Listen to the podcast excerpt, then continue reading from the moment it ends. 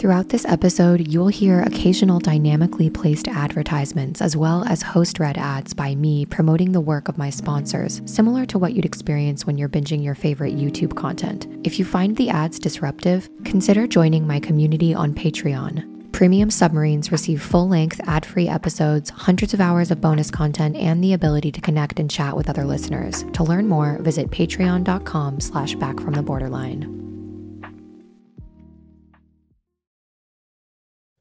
Welcome to Back from the Borderline, the podcast that helps anyone who identifies with the traits and symptoms of BPD overcome their biggest obstacle themselves. I'm your host, Molly, and I'm here to let you know that anyone, including you, can come back from the borderline. Today, we're going to be talking about something that many of us struggle with, but I think that we hesitate to open up about it to other people for a variety of reasons. So today we're going to be talking about dissociation and derealization. And I also think that a lack of understanding about exactly what dissociating is and the difference between dissociation and derealization means that there's a lot of misunderstanding. So by the end of this episode, you'll know the difference between the two. You'll understand and be validated that so many people go through this at varying degrees. And hopefully, you'll feel a little less crazy and a little less alone. Dissociation during times of stress is one of the main symptoms that people who identify with BPD may report experiencing. And in what is known as borderline personality disorder, dissociation is linked to other symptoms such as emotion dysregulation and disrupted identity. And on the last few weeks of the podcast, we've been really talking about identity diffusion, a sense of self crisis that so many of us who identify with BPD experience. And if you are a long term listener, and especially if you've listened to the last few episodes, you understand that it is my belief that our obsessive focus on our sense of self and finding some kind of identity actually becomes pathological at some point. There is a point where we become so hyper focused on ourself and on our inner world that it almost makes us like feel like we're losing our minds. So, in preparing for this episode, I spent about three hours reading the experiences of other people who feel these dissociative symptoms that we're going to discuss of derealization and depersonalization. And what stood out to me was how common these feelings are. But so many of us are convinced that we're fucking crazy when we're experiencing them. And I truly believe that people feel afraid to talk about these feelings and experiences due to a fear of being seen as weird, crazy, or abnormal. And I'm here to tell you a secret. You're not. You're not crazy. You're not abnormal. I found a statistic that might blow your mind in a good way. Up to 75% of the general population will experience derealization, dissociation, and feelings of depersonalization in their lives. For me, becoming aware of how common this experience is really helped me move through moments of dissociative derealization a lot faster. And I was less likely to spin out and freak out over it because I could ground myself in the awareness that this was just part of the human condition. So before we even start diving into what these things are, I just want to begin with how normal it is and how common it is. Chronic derealization, which means experiencing these feelings for long, extended periods of time, does happen, but it's very rare. And if this is going on, moments of derealization, depersonalization, disassociation are happening for days on end, months on end, that's a little more worrisome, but also not something that is not treatable. This is something that we can work through in therapy. But what we're talking about today is what the majority of people who identify with BPD experience, which is periodic moments of stress related dissociation. And it is very, very common, not only in people who identify with the traits and symptoms of BPD, in the population of human beings in the world. It is very, very common. Something I also learned in my research is that dissociation is actually the overarching category of the symptom, and there are different types of dissociation. These two different subtypes are depersonalization and derealization. At its core, dissociation is defined as a break in how your mind handles information. So, dissociation may make you feel disconnected from your thoughts, feelings, memories, and surroundings, and it can affect your sense of identity and your perception of time. There are different causes for dissociation, and there are also different levels of dissociation. Trauma is a main cause. Victims of trauma, particularly what we call big T traumas, and if you're familiar with this trauma informed terminology, big T traumas are things like sexual or physical assault, combat, torture or capture, motor vehicle accidents, natural disasters, huge traumatic events. And victims of big T trauma may experience the feeling of psychologically disconnecting from the present moment. And this is called peritraumatic dissociation. And experts believe that this is a technique that your mind uses to protect you from the full impact of this traumatic experience. And if you've had disturbing experiences happen to you over and over and over, you may get more severe forms of dissociation, which are often labeled as dissociative disorders. Hypnosis can also create a dissociative state when you daydream or let your mind wander you are in a type of auto hypnotic state and you may no longer have a strong awareness of your body. And trained professionals may use therapeutic hypnotherapy to help people manage pain, anxiety, or PTSD, and they would take them into a dissociative state. Even certain drugs or alcohol can contribute to dissociation and may completely make us lose a sense of self or make us feel like we're out of reality. Even psychedelics like psilocybin mushrooms or LSD can contribute to losing this sense of self. And sometimes these experiences can be incredibly eye opening or therapeutic.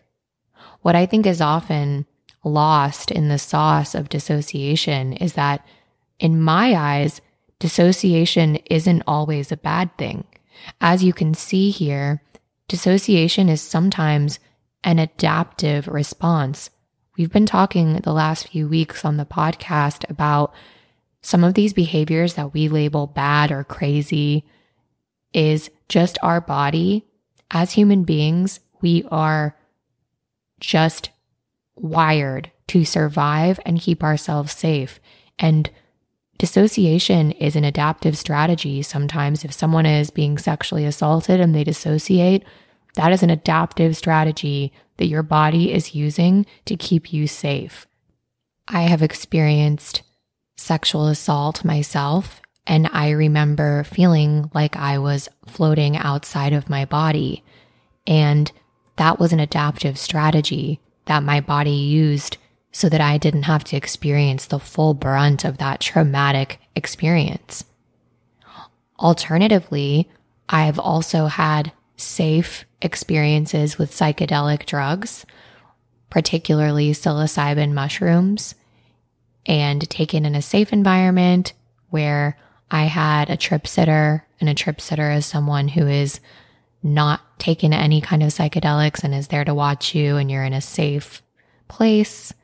And I experienced extreme dissociation where I completely lost sense of my sense of self and it helped me realize that I am so much more than my physical body. It helped me achieve a periodic instance of what is known spiritually as ego death. And we talked about in last week's episode how many Eastern spiritual practices actually think that completely dissociating from your sense of self in a healthy way, of course, through meditation and different spiritual practices, that the goal of spiritual enlightenment is to achieve ego death, which is to realize that our sense of self is nothing more than illusion. It's the different masks that we wear. It's the way that our traumas have shaped us. And at the end of the day, if we take a really hard look at who we are and our behaviors, we realize that much of them aren't even us. It's the way that our culture, our society around us has shaped us. And if you're still for long enough, you can actually remove that identification from it, and it can be a very liberating experience. So, what I'm trying to shine a light on by sharing this with you is that dissociation is not necessarily a bad thing. Nothing inherently is really good or bad, but what can be psychologically stressful and be experienced as very scary is when we're not aware when it's happening or when it happens because of trauma, when it becomes something chronic that we can't control and frightens us. But if we're aware of it and we are trying to attain these states of no self through meditation or psychedelic experiences, for example, these states can be quite healing and liberating. Dissociation in itself is not necessarily good or bad. It becomes problematic when it impacts your ability to connect with yourself, with others, or live your daily life. So, as I mentioned before, there are subtypes of dissociation. And while dissociation equates to feeling detached, one of the subtypes is depersonalization. And depersonalization is a feeling of being distant from yourself. It's like you are an outside observer of your body or acting like you are on autopilot. The other subtype of dissociation is derealization, and that includes feeling removed from your environment, like you're living in a dream or a haze, or that there is some kind of imaginary force field separating you from other people. Derealization presents as an alteration in the perception of our external world. So, derealization is where you're feeling like things are unreal, distant, distorted, or somehow fake. And someone experiencing derealization might feel like their environment is lacking in emotional coloring or depth. Derealization and depersonalization are often confused. It's understandable. So while derealization is an experience relating to how someone perceives the outside world, depersonalization is characterized by dissociation towards our own body and mental processes. So it's common for someone to experience both depersonalization and derealization at the same time or separately. It's important to remember, as I mentioned before, that dissociation, all types, are commonly known as a normal and healthy response to trauma, stress, boredom, or even overwhelm. It is simply our brain giving us a break. And the level of dissociation that we experience varies greatly. When you're experiencing something like derealization, it's like watching yourself, feeling like you're in the corner of a room, totally disconnected from your body or yourself. And most people can relate to the feeling of like zoning out, but people who experience more severe dissociation can have instances of memory loss, which is called dissociative amnesia, or feel like they have multiple traumatized senses of selves, which is also called dissociative identity disorder, which was previously called multiple personality disorder. And if someone with these types of disorders are experiencing ongoing trauma, then their sense of dissociation can become fixed and automatic, which means it's outside of their control. And these people can report that they've been stuck in a dissociative period for weeks, months, or even years at a time. But I want to reiterate that this is very, very uncommon. And it's more likely if you identify with symptoms of BPD, you're experiencing more stress related, infrequent periods of dissociation. I've spoken about this before, but this is why it's so important for anyone who identifies with BPD or anyone in general, really, to do what my favorite therapist, Bev, told me to do, which was assess your vulnerabilities, which essentially just means always making sure you're being a good parent for yourself because it's likely if you're anything like me when you are sleep deprived, hungry, dehydrated, maybe experiencing PMS or hormonal because you're near your period. You haven't had any sun exposure, healthy vitamin D. You haven't put your bare feet on the ground.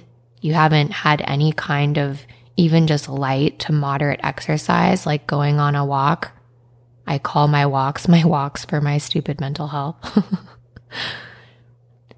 if you're not being a good parent to yourself and you're hungry, sleep deprived, maybe you are taking all sorts of medication, but also drinking and maybe doing recreational drugs. And this means that you are in a state where you're much more likely to experience things like dissociation, and then without any skills to be able to ground yourself back into the present moment, these periodic normal feelings of dissociation can spiral into a complete breakdown. And so it's so important that you are a good, loving, caring parent to yourself and constantly assessing your vulnerabilities, making sure that you're taking good care of yourself when my mental health was at its lowest, I was treating myself like absolute shit. When I looked at the way that I was living my life and my daily habits and behaviors, it is no wonder why I was completely dissociated half the time. I was forgetting things. I was tuned out. I was barely functioning. I wasn't able to maintain intimate relationships or even jobs. And it really is sometimes just as simple as assessing those vulnerabilities. And it's not just doing it one day, it's being consistent about it for an extended period of time. Let's talk about how it feels for different people to experience dissociative symptoms. I looked on Reddit for hours and hours and hours, as I mentioned, and I picked out some different examples from different people about what it feels like when they experience dissociative symptoms. So I'm just going to read you some of these examples that I found. The first one reads I would describe it as watching your body go on autopilot while being conscious in your own head, like you don't really feel directly connected with your own body's actions. Another person writes, Speaking as someone who has experienced and still does experience dissociation, yes, you're still in control, but who you are is where it gets tricky. Although I feel like I can control what I do, it still doesn't feel as if I'm the one doing these things. I wonder if you can relate to this person's experience. I know I can. And I want to highlight that sometimes these moments, especially the way that this person describes it, sometimes these moments can be a powerful spiritual experience. It's very normal. And I would wager that more people should question who am I? What am I doing? Who is doing these things? Am I on autopilot? Because that is drawing an attention to a very profound spiritual truth, which is there is no self. We all have these masks. We all have these uh, patterns of behavior. And it's really powerful to actually experience those moments instead of being panicked by it. Realize, wow, I'm a human being having a human experience, and I'm so much more than my physical body. And I need to take time, take this moment to realize this greater sense of awareness. So another person writes, I always thought like it felt like I was trapped in a bubble and couldn't access the real world, or like I was watching a movie. I could still feel my emotions, but they were hazy. People who were familiar to me, like friends and family, suddenly felt unreal and distant, like I was talking to robots. The next person writes, the best way to describe it is that the little bubble of self thought that I live in pops, and suddenly I realize that the world exists outside of my own frame of reference, and suddenly nothing seems important. Another sidebar for me here is just I feel like sometimes moments of dissociation, the more I read about them, I'm realizing how, if we allow them to be, they can be spiritually nourishing because these moments force us outside of this zoomed in frame of reference. If we zoom out and actually appreciate we are quite insignificant in the frame of things, it's not a good thing to be hyper focused on ourself 100% of the time. It's actually a good and healthy thing to zoom out. But obviously, it becomes pathological and maladaptive when we become stuck in these dissociative states. But these brief moments of a different awareness, if we ground ourselves in the present moment and observe them for what they are, we cannot see them as scary, but see them as something that's more illuminating. Another person writes, I would just constantly look in the mirror to feel like I was real. People confused it for vanity, but it truly wasn't. I couldn't make sense of my face. My features didn't match up to create an image of me, and I didn't really connect with that image. It's strange because I've always looked at myself the way one would look at a car accident. I've moved beyond feeling like that, and now I would say I'm normal. But the memory of it has always stuck with me. It's like watching yourself slowly become someone else that you don't recognize. I can relate to this person's experience so much because growing up, my sister would even make fun of me sometimes because if there was a mirror, I would always, any reflective surface, I would almost get like caught up. I couldn't look away. So much so that if we were at a restaurant and there was a mirror, I would have to force myself to like sit facing away from it because I'd get so distracted by looking at myself. And it really sucks because I wasn't looking at myself like admiring my appearance. And that's absolutely what it looked like. So it was a bad vibe. Like people probably thought, Jesus, like so narcissistic. But I was really like tripping out over being like, who am I? And the longer you look at your face, it's like it doesn't belong to you anymore. It can become really scary. It's almost like when you say a word. I don't know if this has ever happened to you, but it's like you say a word and if you say it over and over and over and over again, it starts to like trip you out because it's like, what even is this word? I remember I did that once with like the word milk before, and I was like, milk, milk, milk, milk. The more you repeat it, it starts to like freak you out because what does it even mean? What does this fucking word even mean? What do words mean? What are words? What is my face? What is this? What is the world? Ah. And if you like freak out, you can really let yourself spiral in that moment. So this person saying that they kind of looked at themselves like they looked at a car crash, like you can't look away and you're just kind of like paralyzed by staring at it. How relatable is that?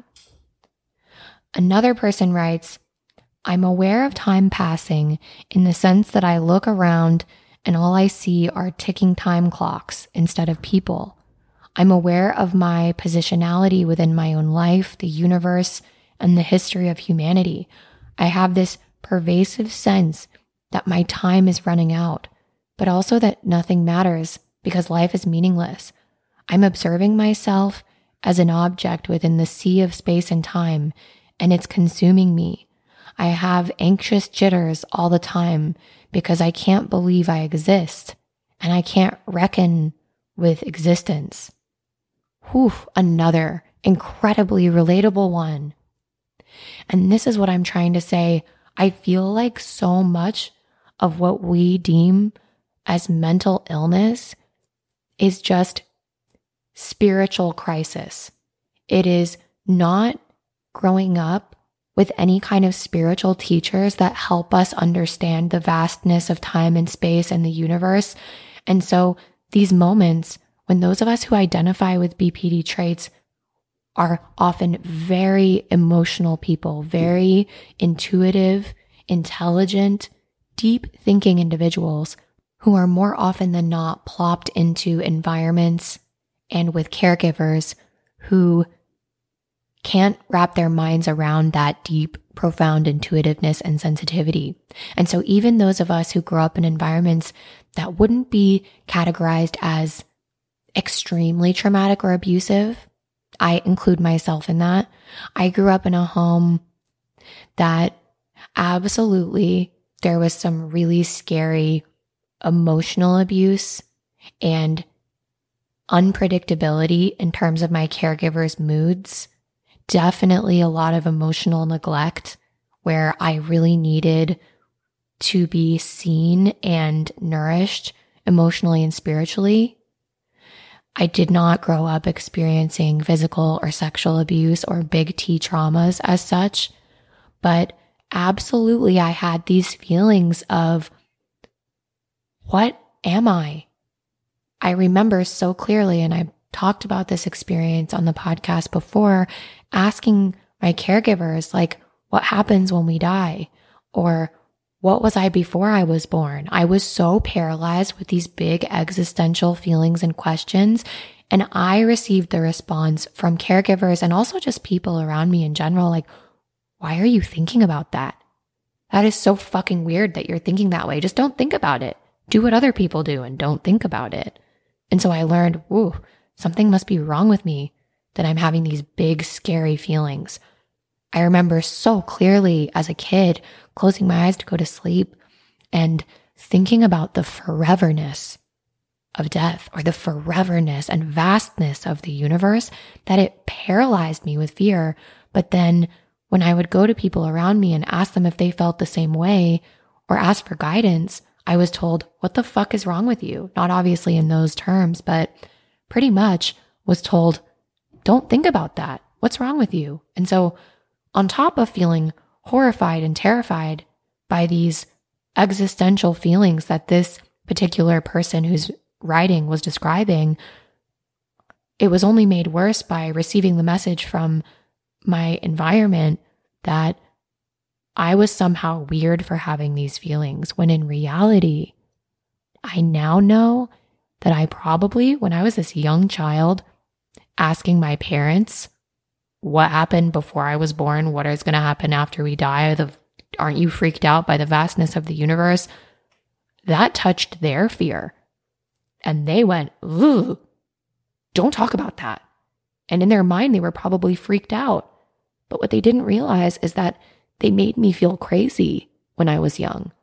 I touched that fear in them and they responded instead of saying, I don't know, but I think about that too.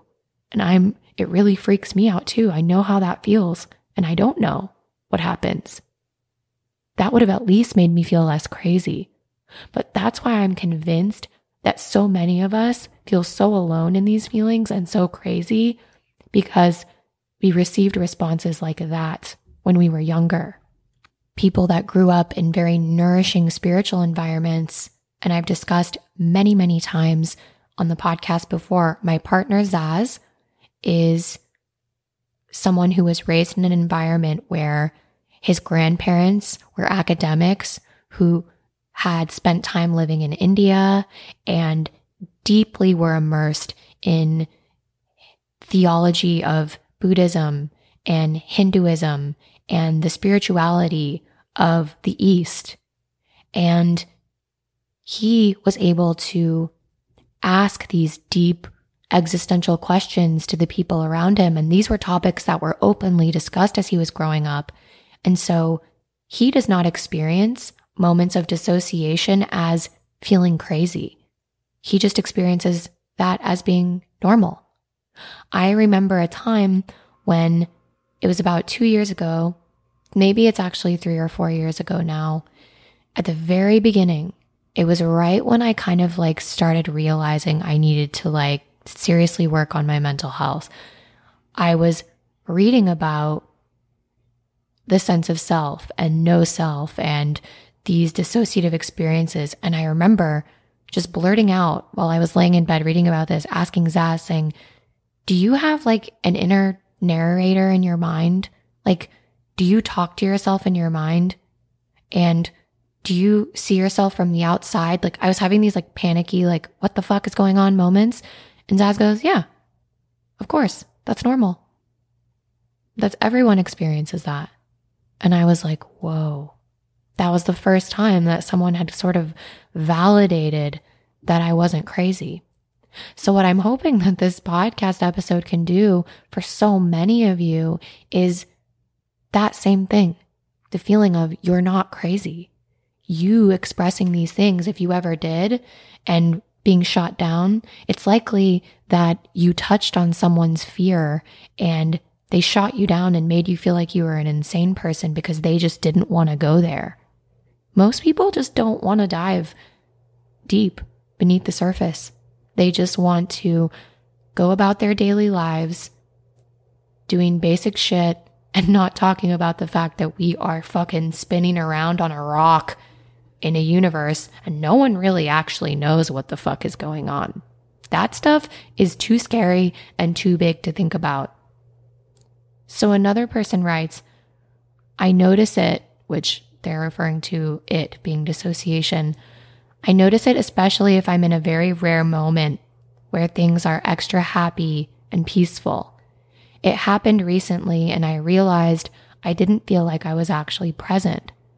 I wanted to feel completely present and soak up the moments, but I had this sense of this moment is going to be over soon. And then all I'll have is the memory. How can I trust that?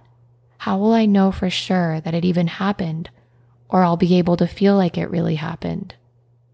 This is another one that I selected because of how relatable I felt it was. I just feel like if you're like me, we have these feelings a lot. And these are the kind of feelings that you just don't tell other people. It's so normal to have these moments where you zoom out periodically and say, wow, this moment is gone. And one day I'll be gone. And this person who is in front of me, who I love so much, will be gone too. I actually just had to like pause the podcast for a second because that will instantly make me cry thinking about that. And I think about those things a lot. And so just getting lost down those rabbit holes in that moment, it stops you from being able to be present in the present moment.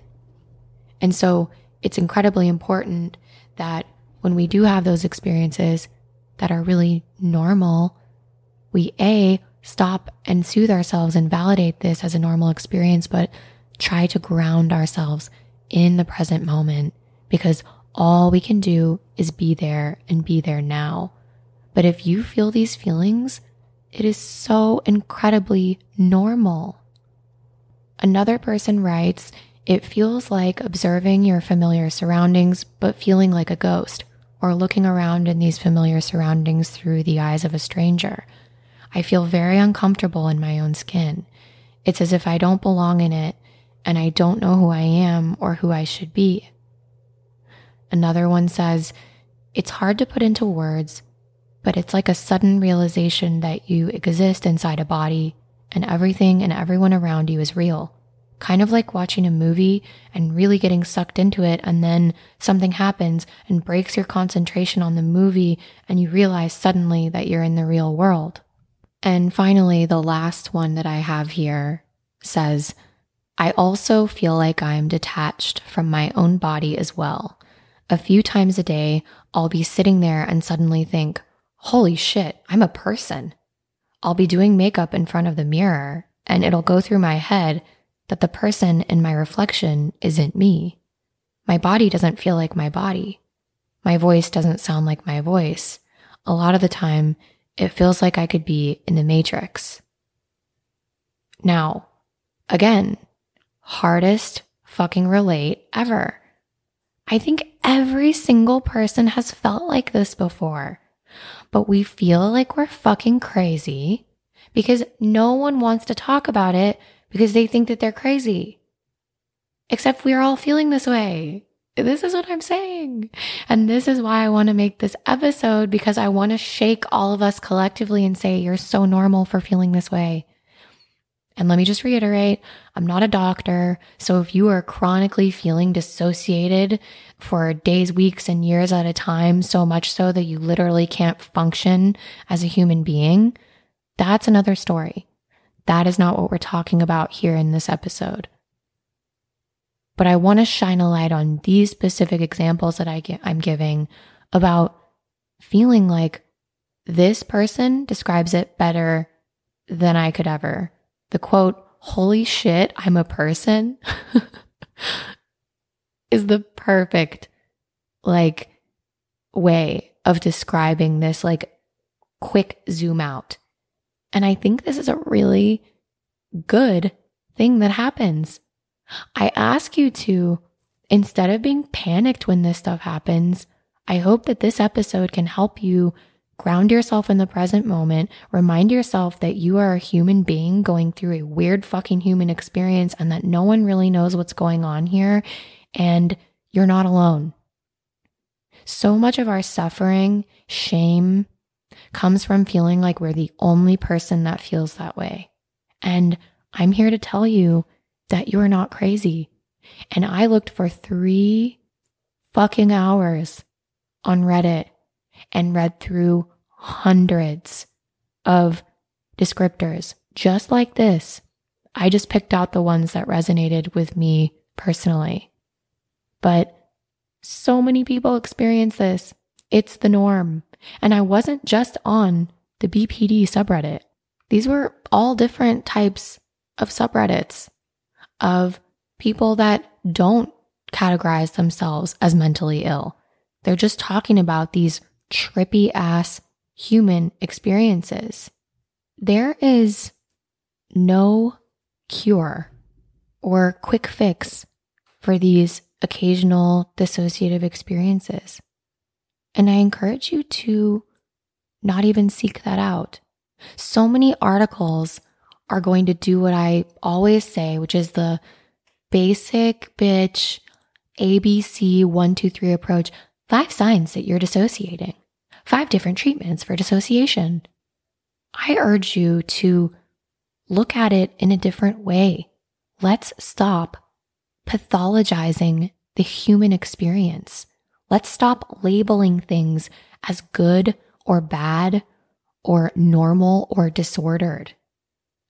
I can tell you what's helped me through these feelings as your big sister. As I mentioned, I am not a doctor, but I'm just someone who has felt this way and who still periodically feels this way and considers myself to be a healthy human being going through this life shit. When you feel like you're slipping into derealization or depersonalization, try your best not to fixate or ruminate on it. Instead of spiraling into anxiety and panic, do what we've talked about in previous episodes zoom out. Zoom out and get curious. Instead of being fearful, be curious. Try your best in these moments to tell yourself something like, This is part of being human. I've had these feelings before and they eventually pass, just like all feelings. Lots of people experience this. They just are too afraid to talk about it. That always helps me when I'm in those moments if I start spiraling. If you have a more paranoid and panicky nature, calling myself out here because I absolutely do. Alternatively, Zaz, my partner, has the opposite of a paranoid and panicky nature. Zaz is like a human Xanax. I can't even really think of more than three or four times that I've seen him actually be panicked or paranoid seeming. So if you have someone who is leans on the more paranoid and panicked, activated end of the spectrum, like me, it might be best to avoid psychoactive substances.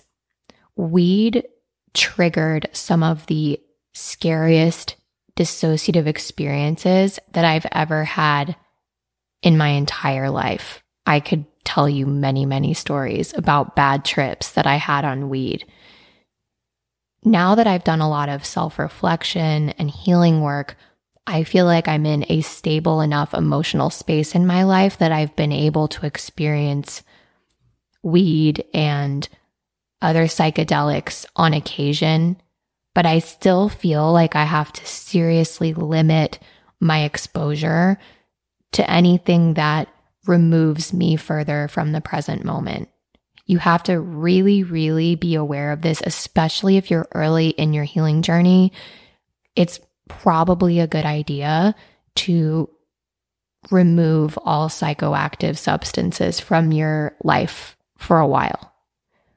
Mindfulness and grounding techniques are by far some of the most powerful ways that I've found to quickly eliminate a dissociative panic spiral.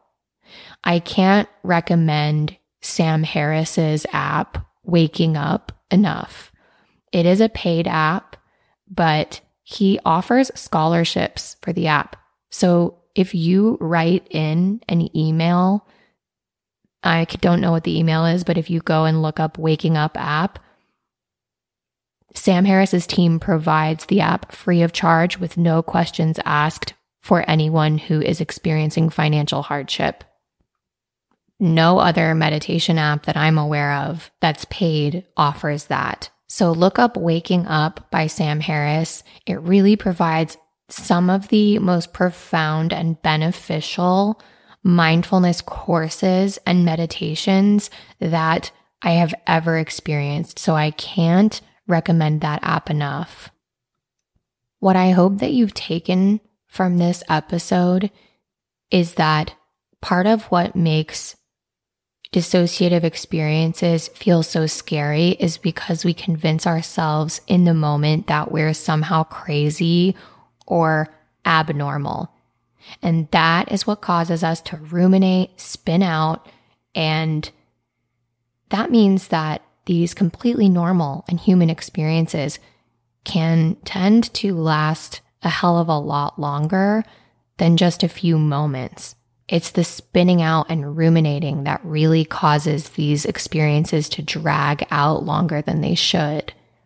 And so you'll realize that I'm ending this episode by not telling you that you need to fix or cure these feelings because they're a part of being human. And it's unlikely that you will fix or cure them. And sometimes they can be a helpful and brief glimpse into the reality that we are not these selves that we create. And it helps us take a moment to zoom out and view the human experience from a more existential perspective that can be helpful. I'm going to end the episode by creating a short meditative experience that I'm hoping will be helpful for you. I'm going to play some peaceful music and I'm going to read some quotes that help ground me in the present moment. And I'll fade out with that. And it's my hope that it will help you in moments when you are feeling like you are dissociating. If you're in a place to be able to close your eyes and take a deep breath and relax and listen to this, then great. If you are driving, that's okay too. Something that you can't really close your eyes, you can just try to ground yourself in a peaceful feeling. The first quotes that I'm going to read are from Thich Nhat Hanh from his book, You Are Here Discovering the Magic of the Present Moment. This body is not me. I'm not caught in this body. I am life without boundaries. I have never been born, and I shall never die.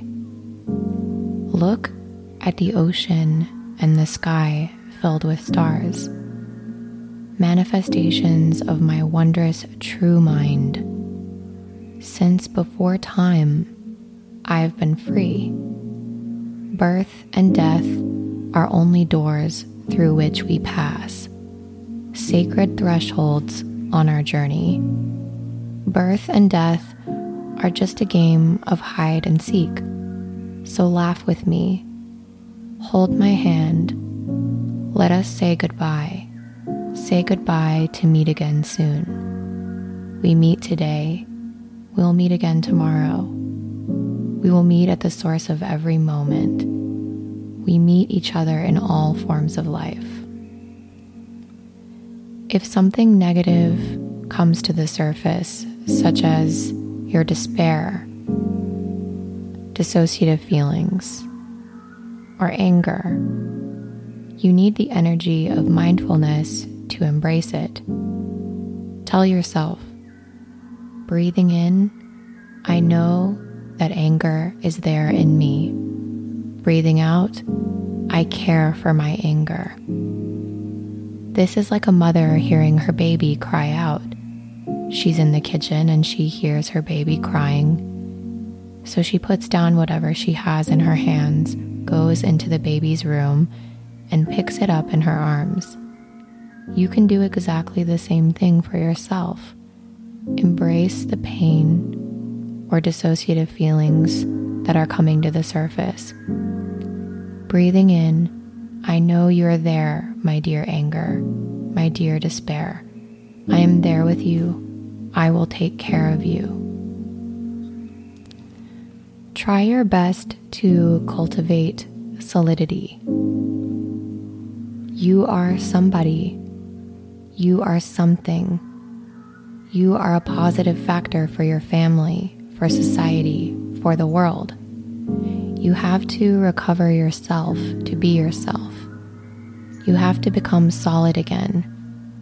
You can practice solidity in everyday life.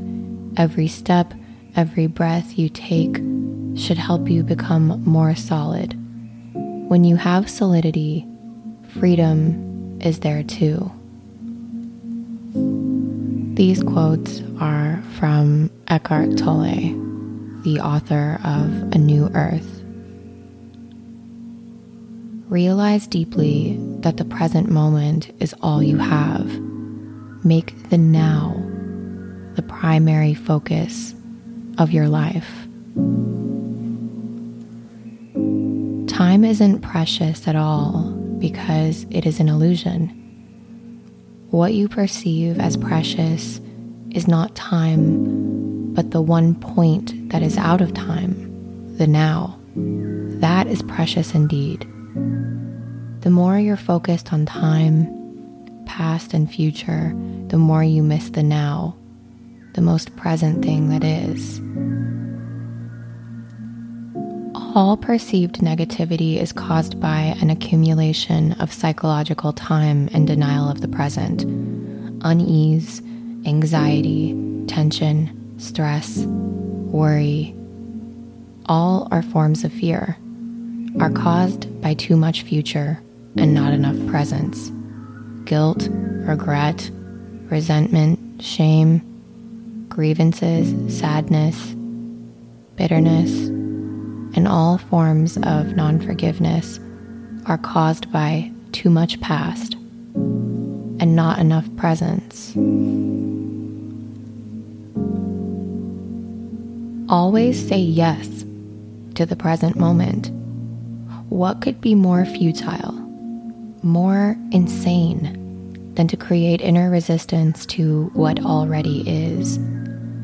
What could be more insane than to oppose life itself, which is now and always now. Surrender to what is. Say yes to life and see how life suddenly starts working for you rather than against you. Accept, then act. Whatever the present moment contains Accept it as if you had chosen it yourself. Work with it, not against it. And finally, these last quotes that I will be reading are by Alan Watts, who was a British philosopher, writer, and speaker.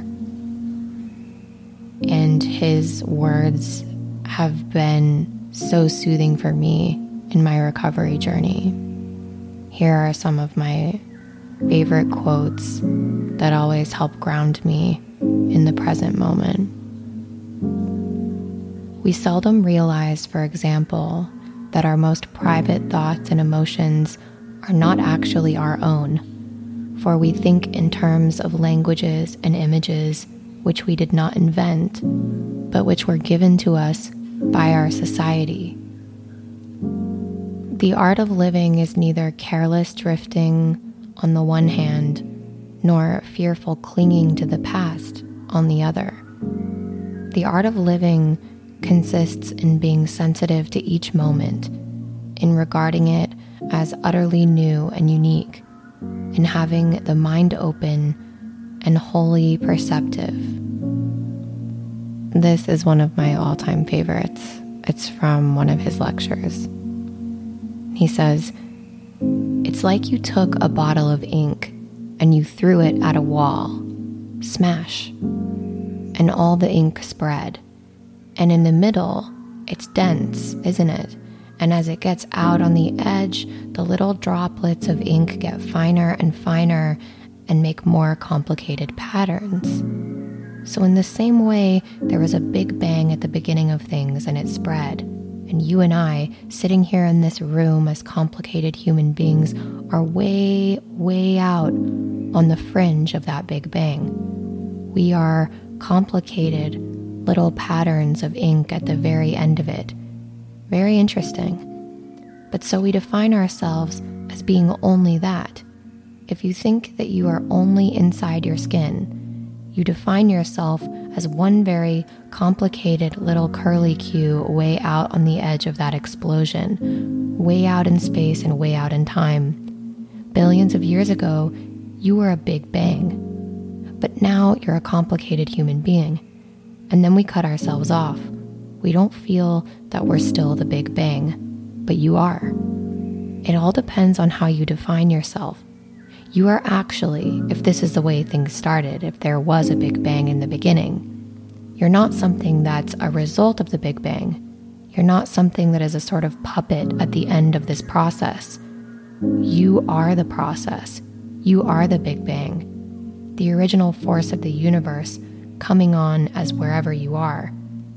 When I meet you, I see not just what you define yourself as, I see every one of you as the primordial energy of the universe, with me here in a particular way. And I know that I'm that same energy too. But we've learned to define ourselves somehow as separate from it. The last quote I have from Alan Watts is this To have faith is to trust yourself to the water. When you swim, you don't just grab hold of the water, because if you do, you'll sink and drown. Instead, you relax and you float. I wanted to finish with these quotes because it's spiritual teachers like Eckhart Tolle, Thich Nhat Hanh, and Alan Watts amongst many of them that have helped me understand that my big existential feelings, my moments of dissociation, are part of being human, and that the best antidote to all of these scary feelings is to eliminate the shame by understanding that you're a human being having a human experience, but you're also so much more than that. You are a part of something so much greater. And that all we really have is this present moment. And if you work hard to ground yourself in the present moment, feelings of dissociation will make you spin out less and less. And I encourage you to seek out a spiritual teacher like this that resonates for you. There are thousands of them out there in the world. And I believe that when you go searching, that you'll find the ones that are right for you. You don't have to pick any kind of specific religion. Find what works for you. Take what resonates and leave the rest, as they say. One of my favorite quotes of all time. And another one of my favorite quotes of all time when the student is ready, the teacher appears. So I hope if you've taken anything from our time together today, it's that nothing is wrong with you for having these feelings. It's completely normal. And if you are getting caught outside of your body or thinking about the past or the future, and it's becoming this neurotic obsession that's really causing you a lot of psychological suffering. Lots of people experience this, and the most spiritually evolved among us, the most emotionally regulated people, it's taken them many, many years of working, of grounding in the present moment, and developing the skills to self soothe and bring themselves back into the here and now because that's all you really have. And this quote from Alan Watts that I left you on is to float. Float in the present moment. Allow yourself to sink into the present moment and ask yourself Am I struggling? Am I being a drowning person right now with my energy? How can you just accept accept, and then act. So, with that, I'll leave you for today's episode. Over on the premium version of the podcast, we are making our way through the hero's journey. These hero's journey episodes are walking you through a spiritual healing and recovery process, and each episode is a guided visualization that has provided profound amounts of growth for me. And what I love about it too is that it's grounded in archetypal imagery and spirituality that isn't necessarily in one particular religion. It comes from all different types of spiritual thought. So if you're someone like me who was maybe experienced some religious trauma growing up and was really put off by spirituality and religion, or even who is really turned off by what new age woo woo spirituality has turned into on Instagram with people asking you to pay thousands of dollars for their courses and promising you this magical finish line of healing. The reason why I created this Hero's Journey series is because I felt that way too. And I'm creating it so that you can potentially experience the healing that I have through this journey. So if that sounds like something you might want to check out, you can go to backfromtheborderline.com and click unlock premium access, and you'll be able to listen to all of the Hero's Journey episodes so far. And I will be continuing to release more and more of these in the coming weeks. And there are also tons of other bonus episodes and premium content from the last few months that you can check out too.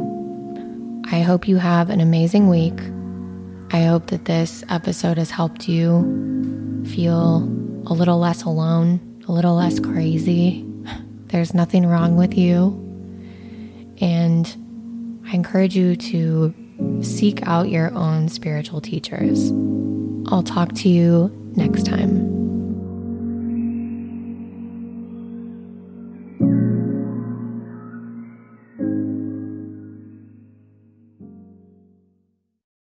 Thanks for tuning in to this episode of Back from the Borderline. If you'd like to receive my monthly written recovery musings via Substack directly to your inbox, send me a voicemail, join the Patreon community, or check out my Amazon book list recommendations, visit backfromtheborderline.com and click to access my link tree.